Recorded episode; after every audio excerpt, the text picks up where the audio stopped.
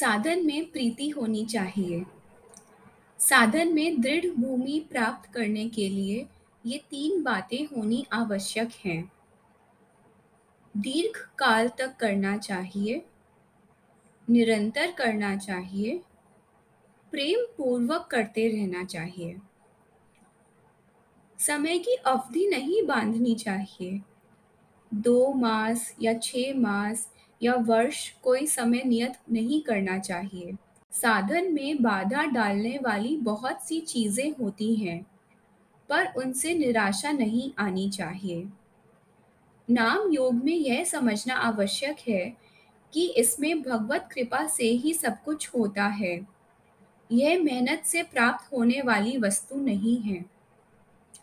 यह तो भगवान की कृपा से ही सुलभ है।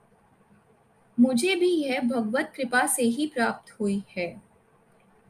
पर फिर भी परिश्रम करना ही चाहिए।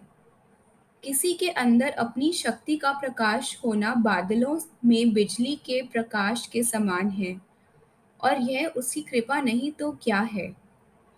इसलिए भगवान की कृपा पर बड़ा विश्वास होना चाहिए। जो बात बड़े परिश्रम से पैदा होती है कभी कभी वह सहज में भी मिल जाया करती है। यह भगवत कृपा ही समझनी चाहिए। नाम योग ऐसा ही साधन है। किसी प्रकार भी कोई कर्म करते रहने से आदमी में कोई ना कोई कला पैदा होती है। मगर भगवत कृपा का मार्ग बहुत निराला है और सोचने की बात यह है कि किस सवारी से कितने समय में पहुँचते हैं। इसलिए भावना बड़ी प्रबल बनानी चाहिए। और यह समझना चाहिए कि भावना का मार्ग बड़ा उत्तम है और प्रशंसनीय है। पूरे दिल से अन्य कोई भावना रखे बिना इस मार्ग पर चलने से कोई आश्चर्य नहीं कि ये कदम स्थिति हो जाए और बाद में उसे वह स्थिर करने के लिए निरंतर साधना करता रहे।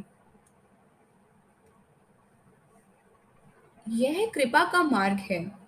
आत्मा की स्थिति ऐसी होनी चाहिए कि शब्द आया और ग्रहण किया। बालक बनना चाहिए। हमारी बुद्धि भिन्न भिन्न पुस्तकें पढ़ने से चंचल हुई होती है। उसे स्थिर करना आवश्यक है।